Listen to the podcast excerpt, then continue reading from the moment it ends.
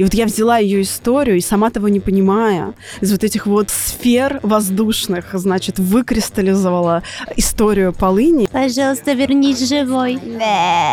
И секса там, по сути-то, и нет. Полынь будут снимать. Ребята, он скейтер. Итак, всем привет, это новый выпуск подкаста «Чокнемся». Сегодня с вами снова я, Артём. Я, Лерина. И у нас сегодня выпуск с приглашенным гостем. Наконец-то, я очень-очень ждал этого выпуска. И в гостях у нас сегодня Оля Птицева, писательница, ведущая курсов по креативному письму. Привет. Все так, привет. Мы очень рады, что ты сегодня с нами. Очень-очень любим тебя. Очень любим твои книги. И да, мы сегодня собрались поговорить в целом про Олю и, конечно же, про «Там, где цветет полынь». Наверное, одно из твоих главных произведений, да, можно так сказать, бестселлер, великолепное произведение, просто прекрасное. Спасибо, котики. По которому недавно вышел сериал, по мотивам которого недавно вышел сериал. Это важно. Он вышел в начале июля. Я думаю, что, надеюсь, что все, кто хотел посмотреть, уже успели его посмотреть, сравнить, понегодовать или не понегодовать. Вот, и мы сегодня, конечно, постараемся все это обсудить, сравнить, не сравнить и узнать подробности. Давай, наверное, начнем так. Я знаю точно то, что... Вообще, небольшая справка. Я работаю в Popcorn Books, если кто-то не знает, и мы с Олей поэтому постоянно ВКонтакте и так далее. Я точно знаю то, что до нас ты уже была в других издательствах, да? Да, виновна просто по всем статьям. Я начала свою писательскую карьеру в издательстве АСТ, в жанровой редакции, и это был не самый приятный опыт, и в том числе «Там, где цветет полынь», тоже сначала вышла именно там, мизерным тиражом. Да. Вот, ничего там не получилось, была грустная, в общем, история. Я помню то, что ты еще издавалась под псевдонимом, да? Ну, да, это было условие издательства, это были те дремучие времена, когда почему-то считалось, что русскоязычных авторов с русскими именами молодая аудитория покупать не будет. И серьезно? Если... Да, о боже, вы такие юные, вы же не застали. Это звучит как-то ужасно. Да, я никогда не думала, что это прям условие. У истоков вообще такого активного Young Adult в России была Тата Анастасян, которая тогда как раз работала в этой жанровой редакции, в АСТ, и она как раз работала с нашими... не нашими первыми книжками, тех, кто вот был до нас. И вот по первости это правда работало. Тогда аудитория, молодая аудитория, вообще как бы не совсем себе представляла, что такое русская проза, тем более актуальная. И поэтому приучить их к тому, что есть русскоязычные молодые авторы, это было сложно, на самом деле так. Но это быстро закончилось, и уже с этой мертвой лошади надо было слезать. Но, да, уже Тата ушла, как раз был организован Popcorn Books, издательство. И да, вот издатели ВСТ почему-то считали, что нужно продолжать делать эту братскую могилу выдуманных псевдонимов. И да, у меня был псевдоним Оля Вингет. Это ужасно. А как ты его придумала? Там как бы это была такая совместная работа, потому что каждый раз, когда я бралась за нее, я плакала, вот, и меня было просто не остановить. Это было ужасно. И вообще закончилось все это в момент, когда я поняла, что я больше не могу быть Олей Вингет. Это вообще моя коронная история. Было какое-то мероприятие на ярмарке «Красная площадь», и туда пришли ребята из «Года литературы». И они написали репортаж. И там была цитата, которая просто со мной осталась навсегда. Там была фраза «Уроженка подмосковного Щелкова Оля Вингет». И я поняла, что все, баста, я так больше не могу. Я так жить не буду вообще. Вот, ну да, и после этого уже было принято решение уходить. А как ты пришла к попкорну? Мне просто, я не знаю, мне интересно. Интересно. Ну, с Татой мы как раз уже тогда и дружили, и приятельствовали. Да, приятельствовали и работали вместе с Букмейтом. И как раз в Букмейте вышла моя первая книга после АСТ «Выйди из шкафа» в качестве литературного сериала. Вот. И уже потом вместе с Татой мы... решили, что надо выпускать в бумаге, переиздаваться, вот, так что это, да, это вот благодаря ей. Да, это прекрасно, я правда, я очень рада, что все сложилось так, как сложилось, потому что... Я просто первый раз вообще слышу о таком, это на самом деле как-то очень печально звучит. И меня просто тоже сейчас очень сильно удивила вот эта вся история с псевдонимами, потому что я в детстве как раз обожал вот фэнтези, это прям была моя любимая тема, эскапизм и все такое, мне не хотелось находиться в реальном мире, я читал все, что только можно, чтобы оттуда убежать. Вот, да, и я помню то, что, ну, у кого-то тоже были псевдонимы, но вот я читал всякие вот эти вот росмановские книги, типа там «Зерцалия», «Часадея», вот это вот все, что тогда выходило на волне Гарри Поттера и вот этого всего. Ну, видишь, это все-таки middle grade, а не young adult. Ну да, да, да. Все-таки да, более такая юная аудитория, а аудитория именно young adult'овская, тогда читали англоязычных авторов, и приучить их к русскоязычным авторам, правда, было сложновато. Ну, да, и да, до сих пор, мне кажется, остался у некоторых начинающих авторов вот этот вот стереотип, что писать в русском сеттинге скучно, не продается, неинтересно и не надо, и нужно писать вот про этот маленький городок в штате Мэн. Вот, да, это действительно, это вот очень интересная штука, потому что у меня долгое время вообще было очень предвзятое отношение к литературе русской, несмотря на то, что вот в детстве я читал много вот этого всего. Вот, потом ты стал постарше, да, это стало стыдно, да, кринжово. Ну, не то, что стыдно, ну, да, но как будто бы кринжово. Плюс еще, знаешь, вот эта вся стигма вокруг русского кинематографа, русской музыки, всего русского, что все вот русское — это позор, да, это клюква, да, это что-то прям глупое, вот что опасное. Вот мы боролись с этим, в ваших головах. Вот просто прочитав «Там, где цветет полынь», мы, по-моему, с Ириной, думаю, мы на этом сошлись, что меня очень удивило, вот, знаешь, контраст между сериалом и книгой, потому что вот у тебя такой вышел прям... Да, такой русреал, знаешь, такой... Ну, прям это было так, я не знаю, очень, знаешь, колоритно и аутентично вот относительно именно эстетики. То есть сериал все-таки он как будто бы ушел немножко, знаешь, в такую, ну, достаточно стандартную штуку для кинематографа, когда вот такой более как будто бы неоновый какой-то цвет, да, что-то все-то такое вот формата какого-то типа Ривердейла или чего-то вот этого. Мне больше пришло на ум, знаешь, «Американские боги» и «Мой новый черничный», вот этот такой нетфликсовский, господи. Да, образы очень глянцевые, очень медийные, вот, динамичные. И да, меня это удивило, потому что вот ты правильно сказала то, что раньше была и все еще есть у многих такая стигма, что как бы не нужно писать про Россию и что это все стыдно и так далее. И мне вот сейчас, слава богу, по крайней мере в интернете и среди вот моего там окружения и того, что я читаю, наоборот, многие уходят от этого, и русреал становится, ну, таким достаточно, ну, популярным, как ну, вот, знаешь, сеттинг жанром. Да, таким. Я бы еще сказала, что он становится популярным, потому что многие пишут фанфики, да, в русреальном. Да, то есть прям сеттинге. Это, знаешь, это выросло в такую отдельную вообще стезю, что люди часто берут там персонажей из тех же нетфликсовских сериалов и переносят их в Россию, в какие-то сеттинги тоже, знаешь, таких вот. Меня это очень радует. Вот этого всего. Это великолепно, правда, потому что вот у меня это тоже, мне это помогло снять какую-то мою предвзятость в отношении всего русского и русской литературы в том числе. Плюс вот как раз-таки я втянулся в попкорновскую литературу в начале типа 22-го года, где-то прям начал все скупать и читать какие-то уже вот... Ну вот Микиту Франко я читал, например, тоже мне очень понравилось. Это была, наверное, моя первая такая вот прям глубоко русреальная книжка «Дни нашей жизни», и я как-то прям, мне это теперь так нравится, и вот в «Полыни» это было настолько классно, вот настолько это было интересно читать, еще учитывая то, что даже в том же «Дня нашей жизни» там все-таки немножко ну, другой уклон, а у тебя прям это все вот электрички, коммуналки, и это так все...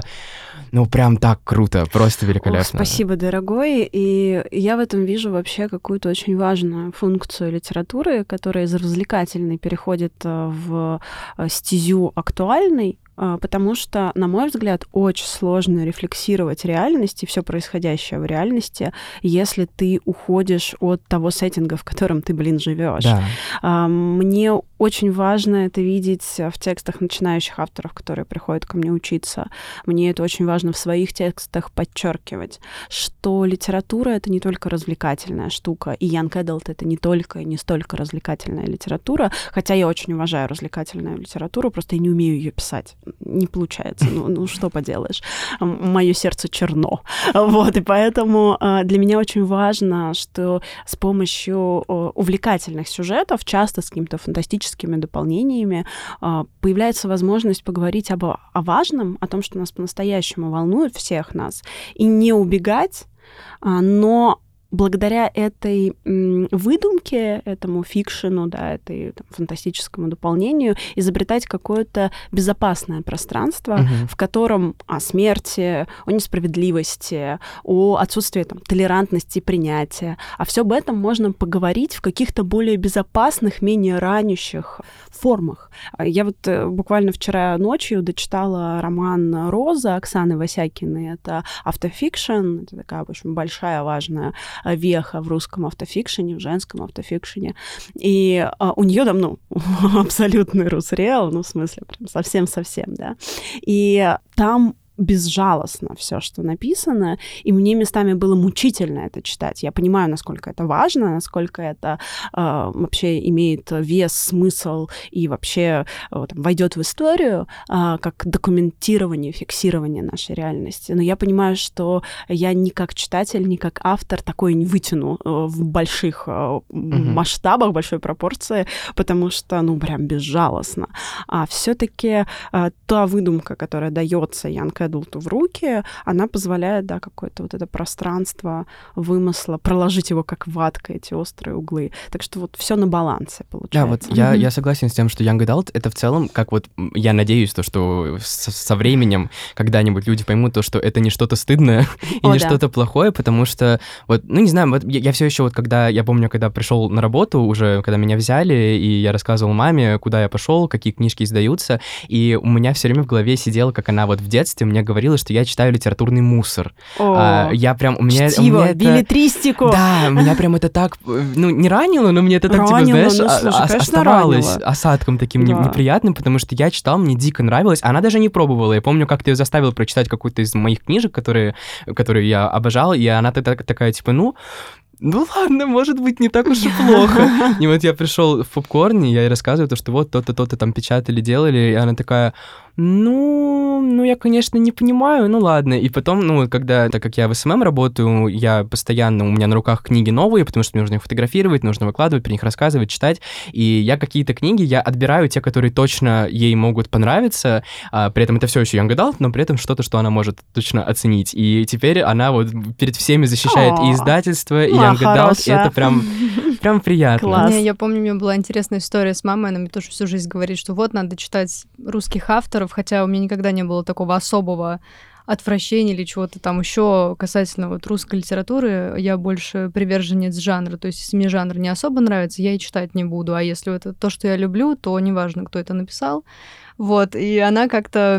Я такая, ну ладно, хорошо, взяла книгу «50 дней до моего самоубийства». О, боже, она хорошо выбрала, я смотрю. Да, я взяла по совету подруги, прочитала, такая, вау, такая книга, мне сколько, 12 было, наверное. И она такая, ну ладно, дай почитать.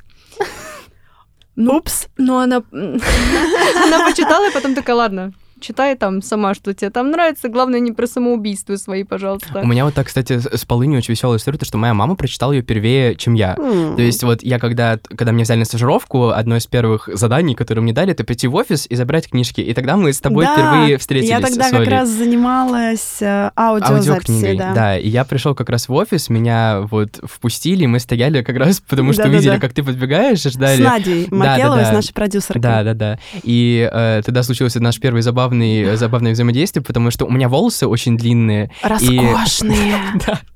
И Оля изначально сказала, типа, ой, девочки, я бегу или что-то такое, а я привык уже к этому. Напоминаю, минус 8 на правый глаз и минус 10 на левый. Я говорю, поэтому мне абсолютно нормально, я в целом уже привык к этому за всю жизнь, и я такой, типа, не девочка, ну все нормально, все хорошо. Я как раз вот когда забирал, там, в том числе была полынь, и ты мне ее подписала. Спасибо, это было великолепно. Я еще тогда не знал, насколько мне это потом будет нужно. Вот, и как раз я пришел домой с этой стопкой огромных книг, и у меня мама сразу такая подбегает, такая, что это у тебя, что это за книжки? Я говорю, я отсматриваю там все, что можно ей отдать, я говорю, вот... наверное, давай сначала прочитаешь «Полынь». Она прочитала, и она вот меня хвалила ее на протяжении типа полугода до того, как я ее прочитал. И сказала то, что она очень ждала сериал в итоге, и, как мы с недавно буквально тоже обсуждали, я там дочитывал. Короче, да, это было очень весело. Мило. Да. Спасибо, что рассказал. Полынь. Мне очень приятно. Полынь. Перейдем непосредственно к обсуждению книги. Что я могу сказать? Мне понравилось, безусловно. Мы сошлись на этом. Мы очень много вчера обсуждали какие-то вопросы. Да. Но меня очень волнует, почему именно вот такая тематика. То есть очень много вопросов. Я имею в виду жизненных. Вот я обожаю книги, над которыми можно подумать. Как бы это сейчас не звучало банально. Но сейчас очень много литературы, которую вот там прочитал и забыл. А здесь вот я прочитала, когда недели 2 назад или 3, и меня не отпускает. То есть я хожу и думаю, а почему вот здесь, почему вот так?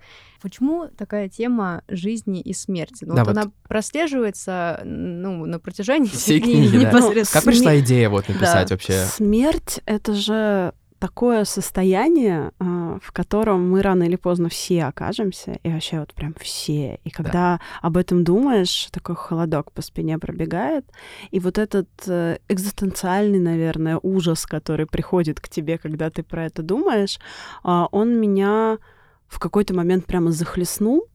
У меня тогда, это было, мне кажется, в 16-м или в 17-м году, у меня тогда был прям сложный период жизни, у меня умер дедушка, очень тяжело болела мама, и очень тяжело начинала болеть, а позже умерла бабушка, которая меня вырастила, это прям как-то все одно за другим происходило, и это был, правда, очень тяжелый период, когда понимание смертности, оно было не просто абстрактным, оно как бы было осязаемым, это все происходило прямо на моих глазах, и я тогда много каталась в пригородных электричках, потому что жила в Подмосковье, и нужно было ездить, в том числе к бабушке, в больницу, в Москву, и это все как-то вот вместе таким комом было вокруг меня.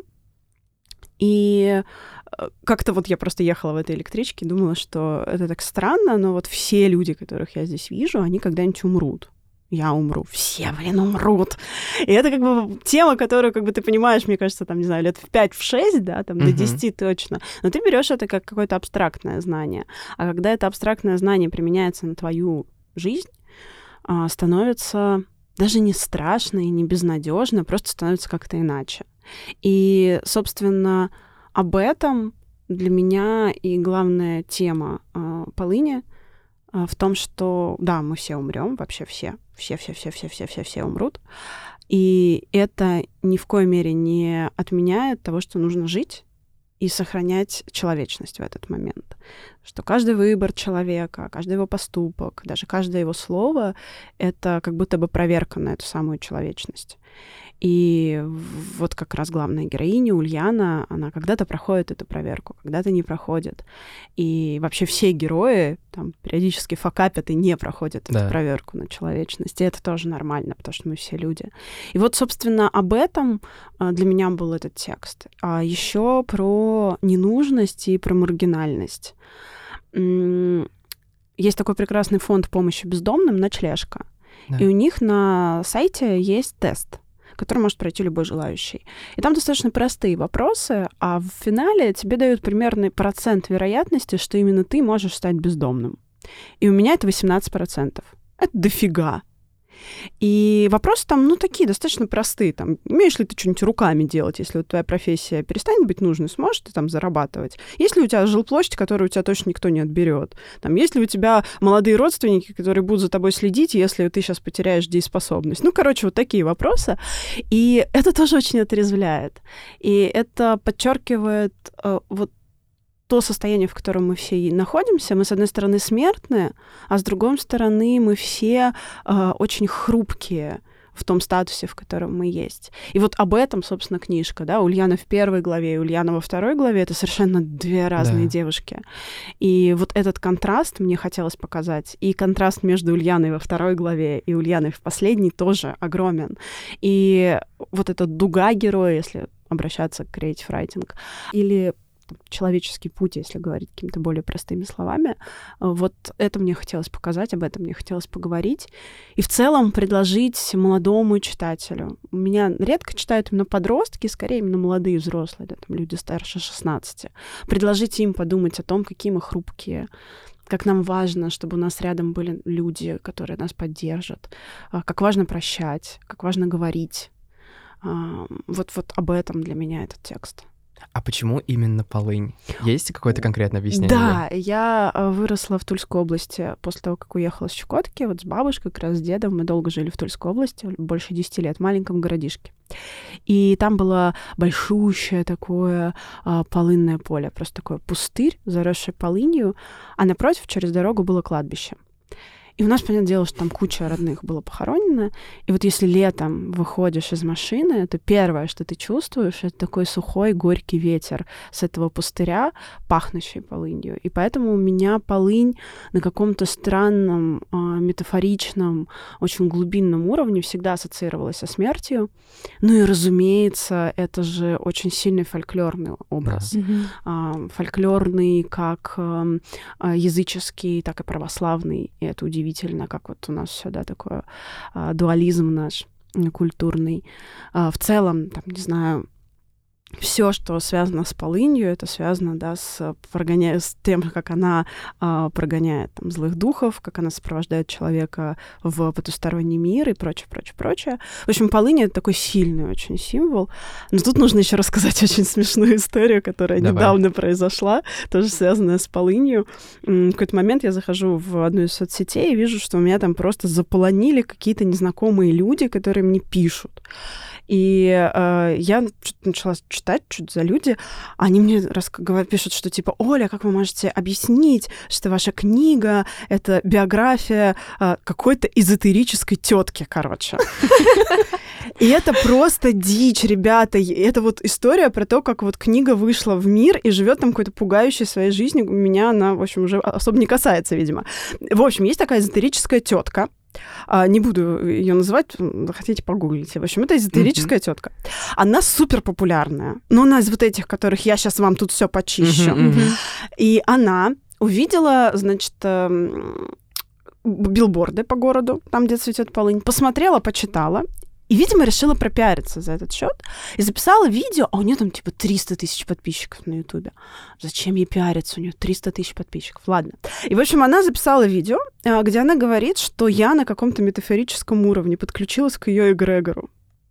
И вот и взяла, значит, ее историю, а у нее как бы в ее никнейме эзотерическом есть слово «полынь».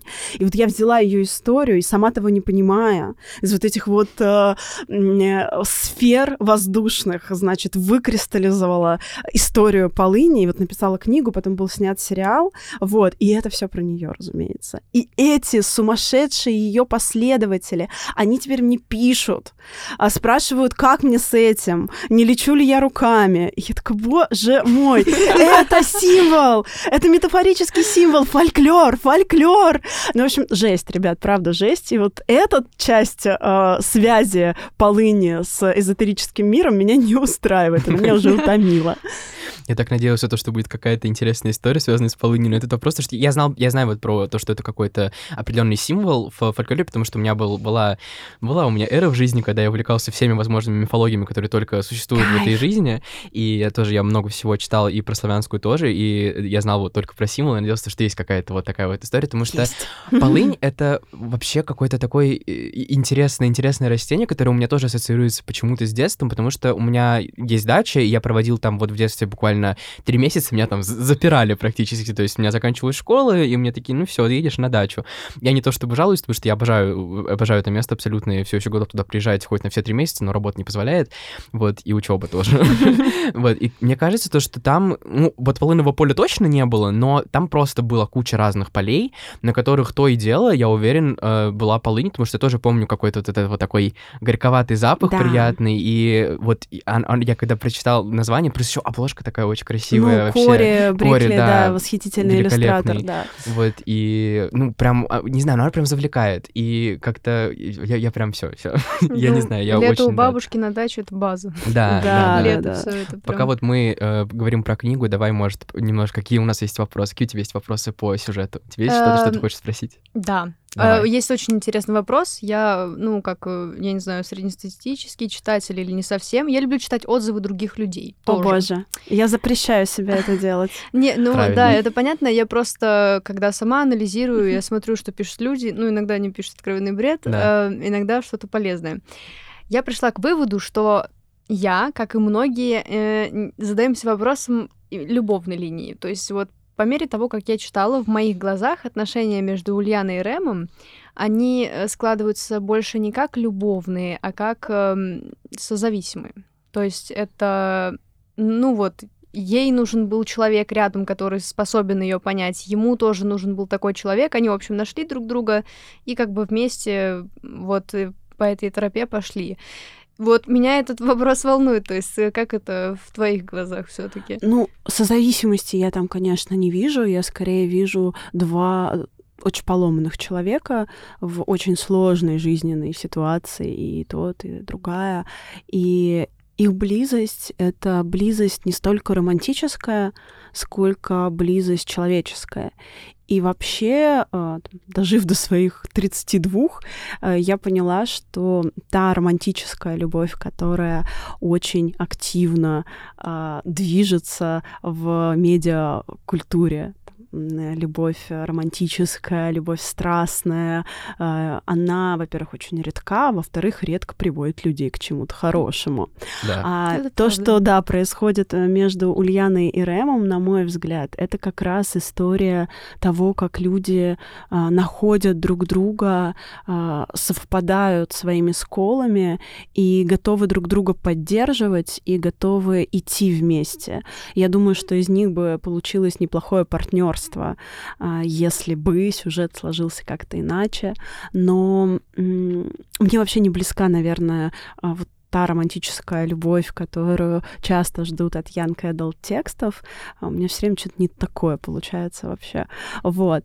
Но то, что между ними, на мой взгляд, это очень трепетное и очень щемящее чувство, не из избытка, что плохо, потому что в жизни, конечно, в отношения нужно входить из избытка, да, я себе достаточен, и вот у меня есть еще немножко, на, возьми. А они, конечно, не из избытка, а из недостатка любви, принятия, нежности, поддержки, но они становятся классной опорой друг другу, и я в этом вижу прям большую для себя радость как автора. Я как-то читала какие-то отзывы, мне попадались, где люди такие: подождите, пьяный секс, почему вы романтизируете пьяный секс? А там в этом пьяном сексе вообще нет никакой романтики, абсолютно, и да, секса там, да, по сути-то и нету, да. Там невозможность поддержать и спасти ничем, кроме собственного тела. Вот у меня нет ничего, но у меня есть то тепло, которое я могу тебе протянуть, возьми, вот, потому что больше мне дать тебе нечего, и тебе тоже дать мне нечего. То есть это скорее какая-то телесность для того, чтобы доказать себе и друг другу, что ты еще живой, а ни в коей мере не романтическое там занятие любовью. Там точно такого нет. Вот меня просто это в целом очень порадовало. То есть вообще все, что связано с персонажами, меня очень радовало в том плане, что, знаешь, прочитав уже достаточно большое количество и Young Adult, и вот типа Middle Age какого-то, да, такого всего разного, фэнтези, не фэнтези, особенно, вот мне кажется, с мистическим реализмом или с фэнтези часто вот есть вот эта штука, что то персонажи какие-то слишком перенаделенные силой, то они какие-то слишком плоские, ненастоящие, и отношения выходят такие же. Особенно, вот, знаешь, меня очень порадовало сцена, которая вот в финальных уже главах, ближе, когда они идут к стене и ко всему вот этому, что не было вот этого, знаешь, типичного клишейного фэнтезийного диалога, когда главный герой или главная героиня и его, ее любовные интересы идут на какой-то мощный бой, и происходит вот это вот: я тебя люблю в любом случае, там, ничего не бойся, пожалуйста, я с тобой. Живой. Да, пожалуйста, возвращайся живой и так далее, там, ты мне уже там все доказала, тыры-пыры. А вот у Рэма и Ульяны был очень вот этот прекрасный диалог, когда они туда шли, и он уже там такой полумертвый практически идет, избитый, убитый, и она ему говорит, мол, оставайся, вообще не иди туда, это слишком опасно, не надо мне ничего доказывать, и он такой... Начнем с того, что я не тебе ничего доказываю. Да, я тебе ничего не доказываю, мне ничего не надо, там моя мать. И это было прям, ну, это прям, я так обрадовался, то, что не было вот этого вот такого, знаешь, около сопливого. Да. Это вот просто, это и вообще вот все персонажи, которые были прописаны в книге, они такие близкие к жизни, то есть, знаешь, вот на английском есть слово nuanced, типа комплексный, и вот который как бы не идеальный, такой, знаешь, с кучей разных слоев, и который постоянно делает какие-то очень странные вещи, какие-то непонятные важные для нас как читателю, но при этом вот я ловил себя на мысли, что, знаешь, иногда читаешь, и как будто бы вот хочется ударить персонажа, потому что думаешь, ну что, зачем ты это делаешь? Это, знаешь, это же, как это, господи, называется, зловещая долина, когда роботы становятся слишком похожи на людей, и в какой-то момент мы начинаем их очень бояться. Вот это оно, да. Вот, я прям читал, думал, ну вот, что как бы как будто бы читаешь, думаешь, ну какой-то бред, а потом я начал задуматься, ну я бы в большей части ситуации, я бы думал и вел себя так же практически. Ну, то есть я бы также не понимал, что мне нужно сделать, в какую сторону мне склониться, там правильно, неправильно, я бы чувствовал себя в безвыходной ситуации со всей этой полынью и так далее. И из-за этого это вот редкий случай, мы сейчас вот как раз с Риной пока шли на запись, я и про это изливал душу, то, что это один из редких случаев, когда меня не раздражает главный герой, и, наверное, главная героиня в итоге вышла моей любимой героиней из книги, потому что настолько она получилась вот живой и, как бы это иронично в контексте книги не звучало, живой и интересной, и вот глубокой, что, ну, прям ее невозможно ненавидеть. Столько прям всего происходит, что очень как-то... Я очень к ней проникся, прям я так чувствую. Она очень близка к реальным людям. То есть, когда читаешь, можешь представить себя на ее месте, и, ну, в целом будет очень много попаданий. К слову, после вот этих всех слов про любовную линию я в очередной раз убедилась, что это очень круто, потому что таких книг очень мало, где, ну, затрагивают именно не вот это вот «Ой, он моя любовь навсегда, боже мой!» Или там какие-нибудь еще абьюзивные отношения, которые очень сейчас любят показывать в поп-культуре, а вот именно вот оно... Вот. Спасибо, ребят. Значит, моя шалость удалась, но вообще есть такой прекрасный Уильям Стор, который написал книгу по креатив-райтингу. Она называется «Внутренний рассказчик», и там большая глава на треть книги посвящена священному несовершенству. И это как раз книга, которая рассказывает о том, как создать правдоподобного персонажа.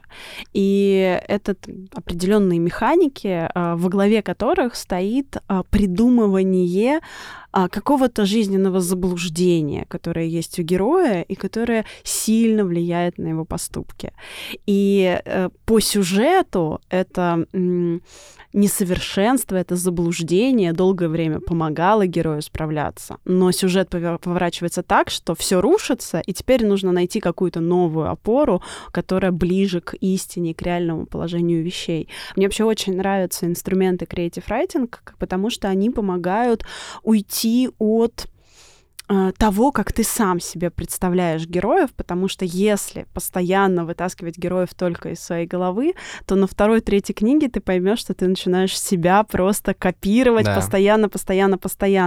И, ну, это, конечно, так не работает в жанровой нарративной прозе, если мы не пишем автофикшн, где только я, и вот фиксирование моих состояний. А если мы говорим про нарративную прозу, а Ян Кэдл — всегда и нарративная проза, сюжетная проза, то очень важно, чтобы герои были правдоподобные, психологически правдоподобные. И тогда, если это все продумывать, в том числе их несовершенство, то все результаты их действий, все их поступки, все их сомнения и страхи, они, правда, кажутся очень живыми. Вот. И да, это я начинаю рекламировать всячески для начинающих авторов работу с основами креативного письма. Это просто must-have. Меня еще, вот пока мы еще не отошли от темы вот этих вот клише и не идеальности персонажей, опять же, вы знаешь, в этой всей теме вот квестов, когда нужно что-то собрать, что-то принести, и вот выясняется, что у главной героини какие-то способности есть, вот это, ну, достаточно такой именно костяк сюжета, он, ну, не то чтобы... Архетипичный. Да, это архетипичный достаточно костяк. И вот что я, опять же, мне кажется, это все замечают, особенно в таких вот и в сериалах, и в фильмах, и в книгах, что всегда, когда вот какая-то избранная героиня узнает, что у нее есть какие-то силы, и уже, знаешь, там, типа, через 2 дня она уже бежит спасать мир. Да. А тут я так обрадовался, когда понял, сначала нужно спасти свою задницу. Что, типа, она сначала про это все узнает, а потом еще 3 года она пытается, или сколько там проходит, плюс-минус, ну, несколько лет, в общем, она скитается, пытается от этого там сбежать, пытается не впутываться, наоборот, в какие-то эти полынные сети и так далее. И, то есть, как бы, она только уже из как бы не, даже не из необходимости, а из безвыходной ситуации, пытаясь выйти, втяпывается, так сказать, в полынь, и уже потом пытается найти выход из этой ситуации, в которую втянулась. Короче, это... Я очень люблю такое, то есть, когда не все происходит как по маслу, а все наоборот, идет вот кочками такими, как будто бы ты читаешь и думаешь, ну вот какой кошмар, боже мой, бедная девочка. Бедная девочка. Если переходить, да, от книги уже ближе к сериалу, есть же рассказ «Бар Полынь», который я писала как раз к выходу сериала, потому что мне очень важно было соединить две вселенные. Та вселенная, которая есть в книге, та вселенная, которая получилась в сериале. И в сериале есть герой, которого в книге, в романе нет. Костя Кречетов, который потом становится Костетом, его играет восхитительный Риналь Мухаметов. Он восхитительный. Просто любовь моя. Я, когда там что-то там по выходу сериала там написала Ринале, он мне ответил, что там рассказал, какая я прекрасная, в каком-то интервью там про меня рассказал. Я поняла, что, может быть, ради этого вообще я как бы рождена на этом свете.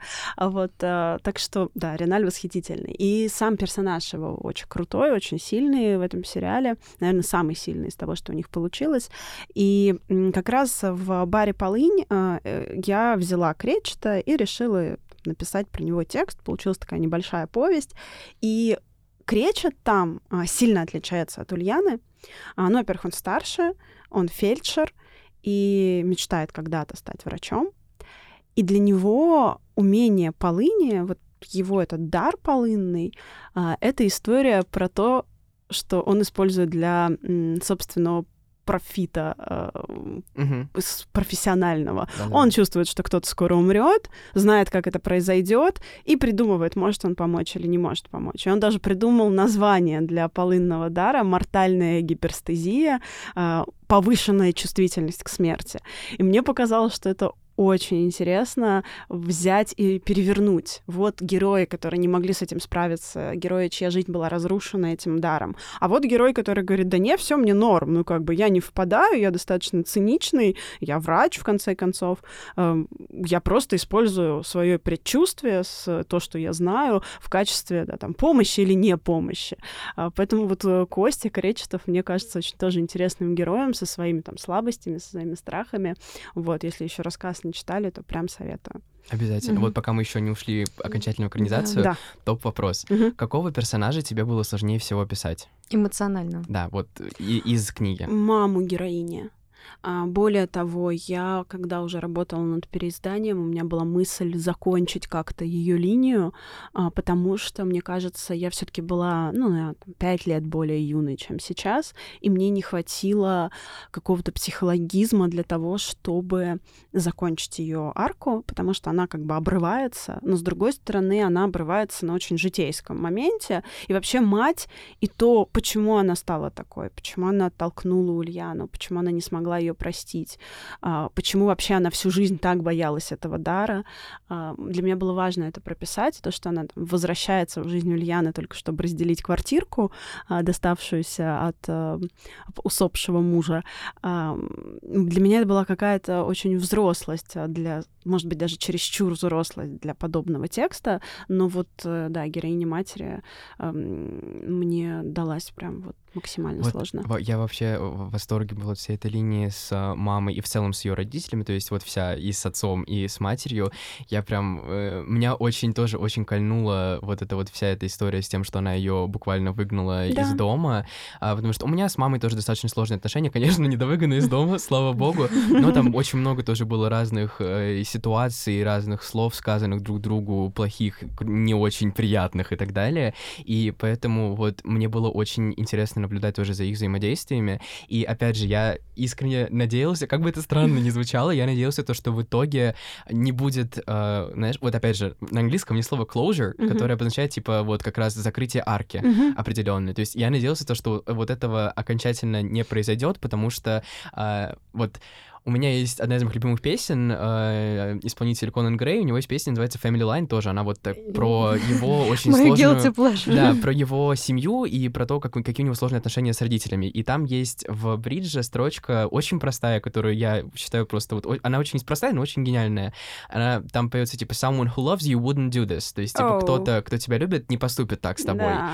И вот у меня... Я пока все это читал, у меня прям в голове была эта мысль, что вот, ну, я искренне надеялся, что не произойдет какого-то всепрощения, потому что кто-то, кто тебя любит, не поступит так с тобой. Определенно. Даже я абсолютно понимаю то, что там это была печаль, это была тоска там по сыну и вот это вот все, что это очень страшно. Это была банальная боль от потери ребенка, боль, но так поступать, это все равно, то есть этому оправдание, конечно, грубо говоря, нет. Это поступок из слабости, и, наверное, это то, что в жизни прощается сложнее всего, когда человек поступает из слабости, там, где нужно как раз эту свою человечность проверить. И вот я готов был бы там понять, если бы вот какая-то закрывалка была в этой истории, если бы они обе пошли навстречу друг другу и дошли до какого-то понимания, но все равно считаю, что это все-таки, слишком, знаешь, такая глубокая уже рана, которую зашивать уже слишком поздно, и поэтому я был рад тому, что она закончилась так, как закончилась. Да, я думаю, что я не дотягивала это до примирения, я скорее, может быть, договорила бы, как там сложилась ее жизнь, или как она может сложиться, но вот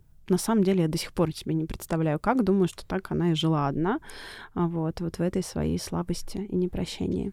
Вообще, мы, наверное, сейчас перейдем к экранизации, немножко поговорим про нее, но я хочу сказать, что вот книга очень эмоциональная. То есть вот я пока читала, меня там перебрасывала от одной стены к другой, и это очень ценно, это очень круто, потому что сейчас очень мало таких произведений, которые вот... за что я люблю книги? Вот я из всей нашей команды, так уж вышло, читаю больше всех, и читаю все, что придется. Я ценю книги, которые я смогу вспомнить через 10 лет, через 20 лет. То есть те книги, которые не отпускают через там пару дней, и ты забываешь. Я уверена, что «Полынь» я могу вспомнить через 20 лет и вернуться туда с какими-то новыми мыслями, возможно, перечитать там лет через 10 и открыть для себя какой-то новый мир или понять кого-то глубже. Вот, опять-таки, допустим, поступок матери её, то есть сейчас это кажется чем-то вот одним, а лет через 10 может получиться, что я, может быть, даже смогу ее понять. То есть, это очень круто, на самом деле. Да. Наверное, это вообще главные слова, которые может услышать автор, что он написал книгу, которая после себя оставила некое там послевкусие, которое не рассеивается, это очень важно. Ладно, перейдем к экранизации. Вообще, наверное, у нас вот есть отдельный выпуск про экранизации. Это вообще моя любимая тема. Я и в «Попкорне» в нашем подкасте, «Они из издательства» писал про экранизации выпуск, и у нас я писал про экранизации выпуск.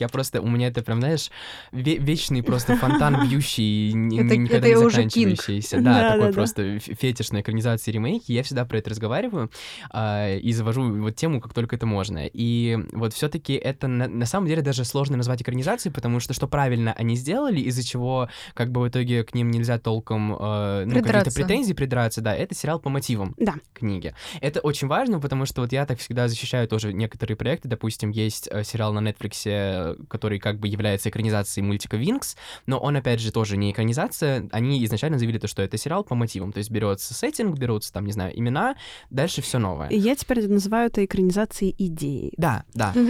Тоже очень хорошо поймано. И поэтому, конечно, все-таки, когда начинаешь смотреть сериал, особенно если до этого ты читал книгу, нужно держать в голове то, что ты не увидишь, этой экранизации page by page, страница к странице, как многие хотят видеть, но тут этого вообще не произойдет. Плюс очень короткие серии, и их всего там сколько? 6? В итоге получилось, там 1:40. Я помню, мы с Олей были же на предпросмотре, на премьере, и я, когда пришел, я не знал, сколько длятся серии вообще.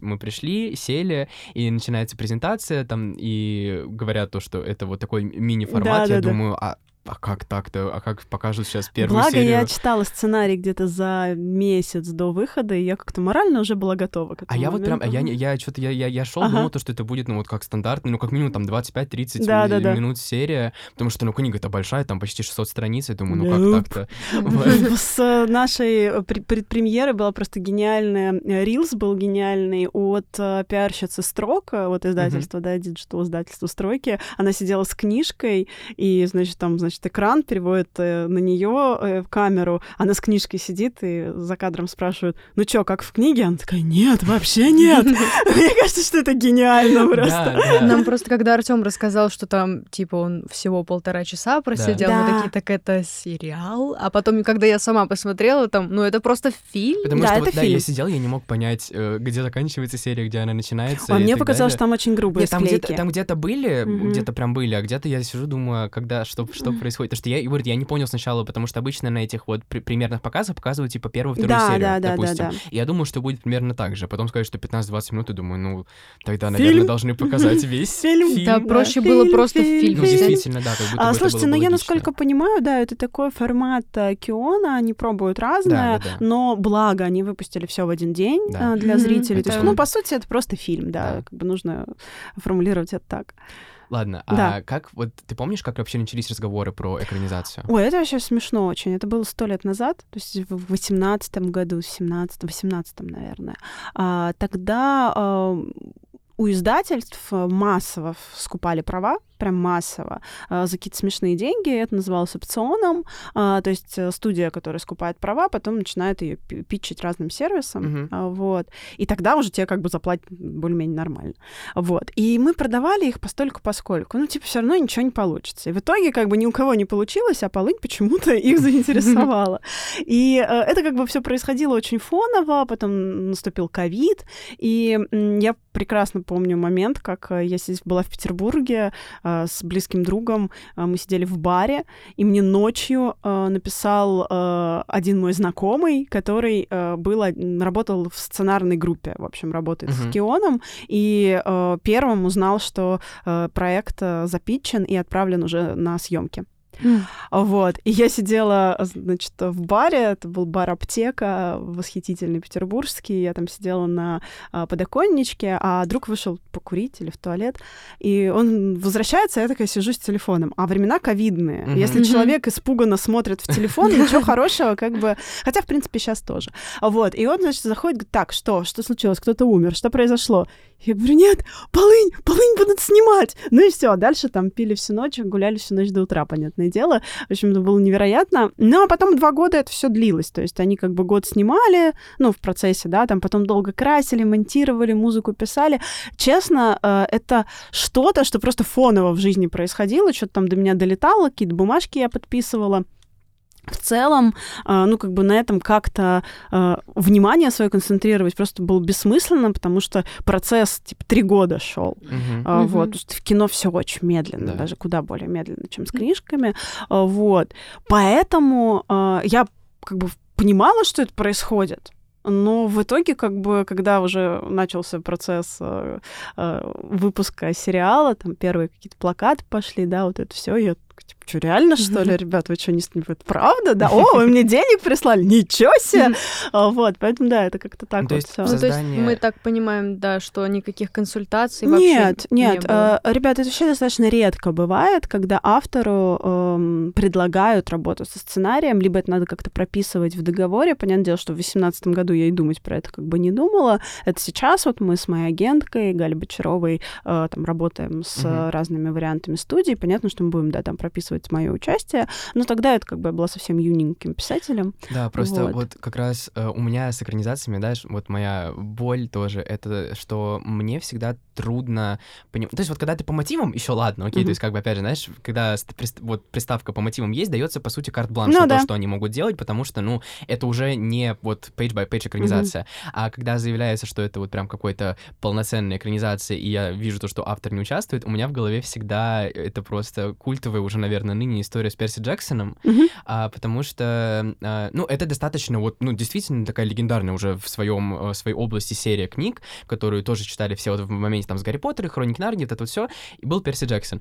И, соответственно, ну, конечно, как и на Гарри Поттер, выкупили на экранизацию права. Но Рик Риордан, который автор этой серии, он не участвовал в итоге вообще в создании этих двух двух фильмов, которые вышли, потому что книг всего 5, фильмов вышло 2.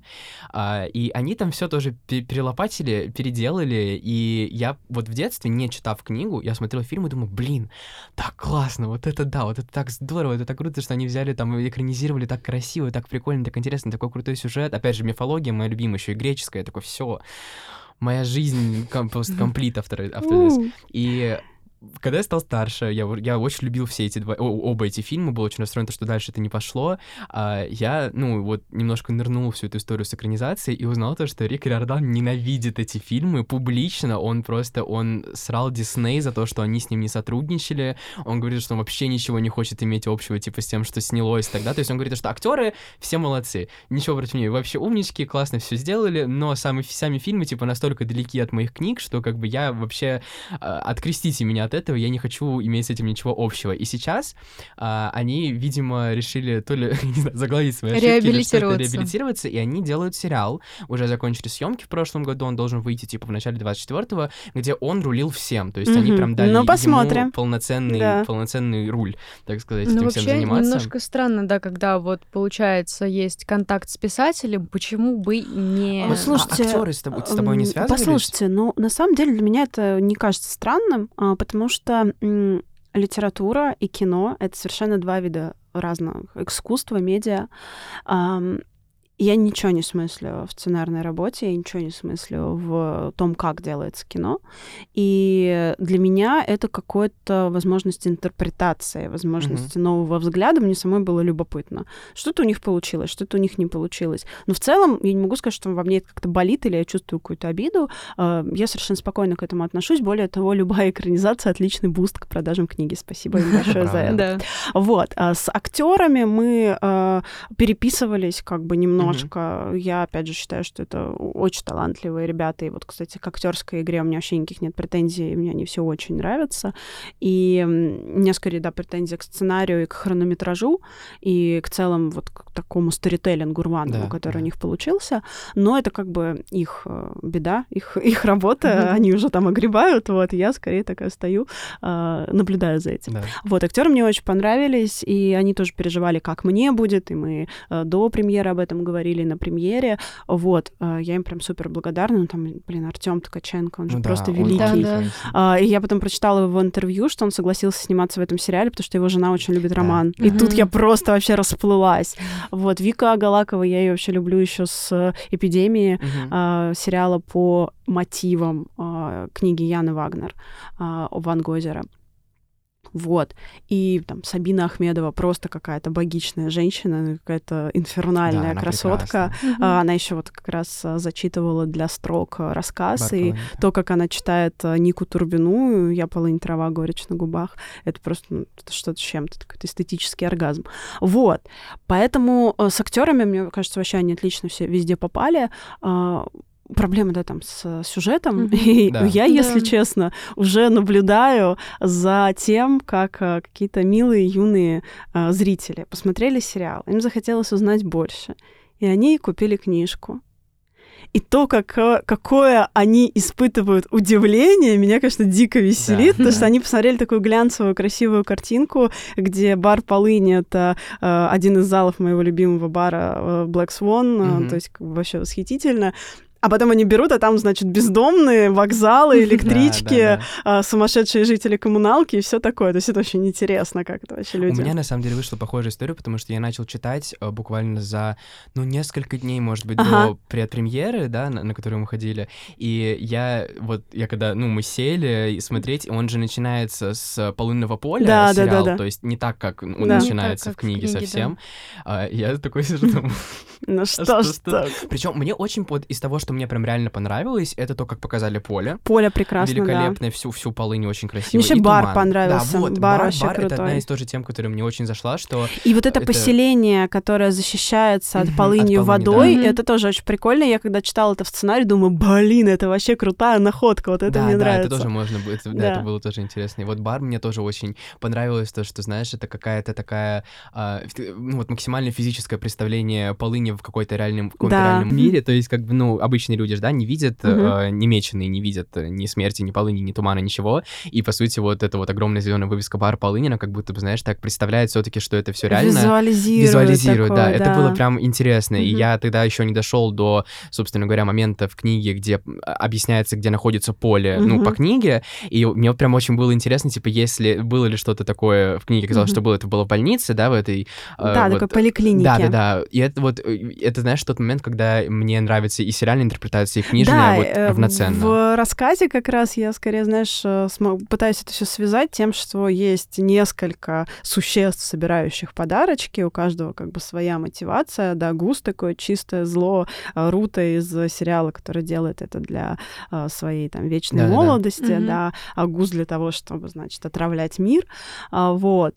И мне очень интересна такая метавселенная, которая вышла. Да, я себе прям уже представила, что вот есть метро Глуховского, и где разные авторы пишут в этой вселенной. А когда-нибудь будет метавселенная Полыни, и разные авторы будут, значит, в этом сеттинге рассказывать свои истории. Нет, это очень круто. На самом деле еще сама эстетика сериала, ну вот цветокор, оно такое...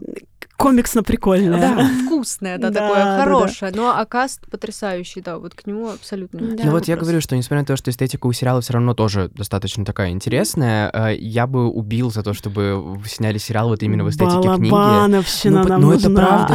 Это, мне кажется, я вот прям уверен, что если бы сняли сериал полноценный, вот там хотя бы даже с теми 6 сериями, но типа по часу, как Нетфликс часто делает, с эстетикой вот этой вот такой, знаешь, полынно-дымной, такой темной. У меня есть ощущение, что пока не совсем понимают, как такую хтонь бытовую продавать молодой аудитории. Я понимаю, я понимаю, но у меня просто прям ощущение, то, что это было бы настолько круче, знаешь, вот по многим с точки зрения впечатления, потому что, опять же, вот этих вот глянцевых околокомиксных сериалов очень уже много, а это было бы что-то такое вот... Смотри, мне кажется, это повторяется, эта история, что когда-то русскоязычных авторов молодая аудитория не читала, теперь им норм. Сейчас, мне кажется, сложно продать молодой аудитории вот такую бытовую, хтоническую, среднерусскую тоску. Возможно, когда-то, да. Ну вот, знаешь, я сейчас смотрю за тенденциями на Западе, что происходит там, и все-таки как-то постепенно мы приходим к тому, что, ну, короче, сериалы расширяют свою, знаешь, сферу деятельности. Это уже больше не какие-то супер, типа, динамичные, не знаю, там, фэнтези штуки. Уже есть гораздо более приземленные формат, там, как какой-нибудь «Белый лотос», да, где про прекрасный сериал. «Настоящий детектив» первый и второй. Да, кстати, в русских сериалах тоже есть подобное. Например, по сценарию Наташи Мещаниновой был снят тоже Кионом сериал «Пингвины моей мамы». Да, я его знаю. «Мир, дружба, жвачка» про 90-е. Да. «Салютую Марине». Да. Вот, то есть есть подобное. Видимо, пока не совсем понимают, как в эту сторону заходить, но интересно, да, посмотреть, как может быть. Я надеюсь, что когда-нибудь, это еще раз дойдет. Ну, как с Перси Джексоном, в общем, чтобы было. Потому что, ну, вот, подводя итог, всего какого-то нашего диалога, я скорее, все-таки, мне скорее не понравился сериал, к сожалению. То есть, ну, особенно после прочтения книги, потому что я сначала, получается, посмотрел сериал, все-таки потом уже все дочитал, прочитал. И, конечно, ну, эмоции, которые были от книги, несопоставимы с сериалом, потому что все-таки и хронометраж, и сценарно все оно вот чуть-чуть более вылизанное, более гладкое, плюс вот мне показалось, я пока прочитал «Полынь», и Рэм прекрасен в книге. О, да. И показалось по итогу, что в сериале... Он скейтер! Он скейтер. У него хронометража там типа просто раз-два и обчелся, и появилось такое ощущение, будто они, типа, знаешь, поделили его на Рэма и Костета. Да, я тоже так думаю, что именно так было, когда вообще вышли первые промо-фотки, я была уверена, что Реналь играет Рэма, а потом мне как раз Вика Агалакова написала, такая, не-не, это другой, типа, персонаж. Я поняла, что они просто разделили, и для меня это кажется, ну, таким сомнительным ходом, вот. Какое-то разделение личности. С другой стороны, да, у нас появился Костет, и теперь он есть в рассказе. Да. Вот. Кстати, Рэма играет очень милый, юный Иларион Маров. Не, он очень талантливый, он но ему как будто бы не дали, во-первых, хронометража, и их связь с Ульяной там вообще непонятно, для чего она и как она. В какой момент это произошло? Да, это то, о чем я прям бесился после прочтения книги, что как бы у них такая вот эта вот, как мы уже обсудили, такая чуткая жуткая тонкая близость с Рэмом выстроилась, очень интересная, тоже комплексная. Человечная, да. А в сериале это просто, оно как-то то ли произошло, то ли не произошло, и поэтому вот этот момент, когда она там с ним стоит, где-то сидит, господи, ну, с ним полумёртвым на крыше, да. Я сижу, думаю, ну вот и... Я не верю! Почему я должен этому сочувствовать и так далее? Да, я не верю, да-да-да. Ну, в общем, да. Плюс, конечно, было очень обидно то, что по итогу не было ни Вилки, ни Сойки, ни Вари, никого, то есть не показали, конечно, не хватило, тоже... да, второстепенных персонажей. Да, кстати, круто. Я плюс... тут в Инстаграме нашла двух блогерок, которые просто вылитые, Сойка и Варя, просто вылитые. И они тоже, у них собачки, множество, 6 штук стареньких, вот. И я просто на них смотрю и думаю, вот вы мои родные, вот вы где. Вот это история с эзотерической теткой. Да, вот эта история мне нравится, вот вы мои сладкие, вот. Ладно, давай вот финальный такой еще вопрос, потом у нас все будет блиц быстренький тоже. Все-таки тебе понравился сериал в итоге, как интерпретация? Не могу сказать однозначно. Есть вещи, которые мне понравились, есть вещи, которые меня расстроили, есть вещи, которые вызвали вопросы. Скорее, мне было любопытно во всем этом побывать, а еще у меня было восхитительное платье на премьере. Да, просто да, восхитительное, да. Белое кожаное, блин, платье. Меня очень позабавило то, что я когда одевался, я наоборот, ну то есть я считал вайбы, что книги, что сериалы, что они такие типа дарковые, темные, и я оделся, пришел во всем черном, у меня была рубашка с цветочным принтом. Да, и я красавчик. Такой, типа, я пришел, я потом захожу в твой канал, вижу, что ты такая в белом, в розовом, и думаю, вот это у нас противоположные вайбы были. Ну, у меня прям офигенно подошла под вот этот неоновый, мой розовый, да, вид. В общем, да, это было классно. Так, давай, быстрый блиц теперь. Давай. Самая любимая книга, которую можешь посоветовать прочитать всем? Нет ни одной книги, которую нужно прочитать всем, потому что мы все супер разные. Наверное, вот из последнего, что вот я прочитала, чем я хочу делиться, пусть это будет Хорея Марины Качан. Это автофикшн о Марине, которая узнала, что ее отец умер от хореи Гентингтона. Это такое сложное генетическое заболевание. Сама она в этот момент была беременна, и вот она решает сдать тест и узнать, больна ли она и может ли она заразить своего сына. Это восхитительный текст, восхитительный автофикшн, и вот его я хочу, чтобы прочитала максимум человек. Потому что там так искренне про беременность, материнство, сестринство. В общем, очень важный текст. Твой самый любимый сериал всех времен? Breaking Bad. Да, nice. Во все тяжкие. Фильм? Трилогия «Властелин колец» в режиссерской версии. О, да. Это хорошо. 9 часов в десна просто втираю. Восторг. Любимая песня детства? Хороший вопрос. Wind of Change, Scorpion. О, хорошая. А любимый исполнитель или исполнительница? Наверное, сейчас, да и уже, наверное, с подростковости, это Linkin Park. Сегодня, кстати же, по-моему, годовщина. Сегодня годовщина, 6 лет, как умер Честер Беннингтон. И надо сказать, что я никогда так не горевала по смерти человека, который не знал о моем существовании, как по смерти Честера. И я даже ходила к американскому посольству и клала цветочки к стене памяти. Вот, да, была трижды на концертах Линков. Вот. А на последний не поехала, потому что подумала, да, еще приедут. А зато потом пошла на концерт Майкла Шиноды, и весь зал пел In the End вместо Честера. Восхитительное впечатление. И давай финальное. Что-то попкультурное, что тебя разочаровало за последнее время? Или за последнее время просто? О, Господи, разочаровало попкультурное. Что? Фильм, сериал, книга, что угодно. Может, альбом какой-то послушал. Сейчас, подождите, сейчас я сформулирую. Что-то прям последнее дико... Мне дико не понравился 3-й сезон «Ведьмака». Вообще не понравился. И я понимаю, почему Кевилл сказал, все, ребят, я ухожу из этого. Вот. И я такая, боже, ну что ж такое-то? В общем, да, последний сезон «Ведьмака». Ладно. Да, на этом мы закругляемся. Закончим. Спасибо большое, что пришла к нам на подкаст. Это был замечательный разговор. Да. Спасибо, ребятки. Не каждому удастся пообщаться с автором напрямую. Это очень здорово. Спасибо. Я очень рад, что ты с нами сегодня поговорила. Спасибо, что дослушали нас до конца. Если вы это сделали, читайте «Там, где цветет полынь» и «Сёстры зерных вод», которых недавно скоро выйдет, да? Вторая книжка скоро выйдет. В общем, читайте «Хроники болотного края». Это 2 книжки. Вот уже смотрите сериал. Наверное. Пишите, наверное. Пишите, что вы думаете в комментариях, ставьте нам лайки на Яндекс.Музыке, подписывайтесь везде, где только можно. Смотрите, следите за нашим телеграм-каналом. Все ссылки будут в описании. Всем пока. Берегите себя, котики.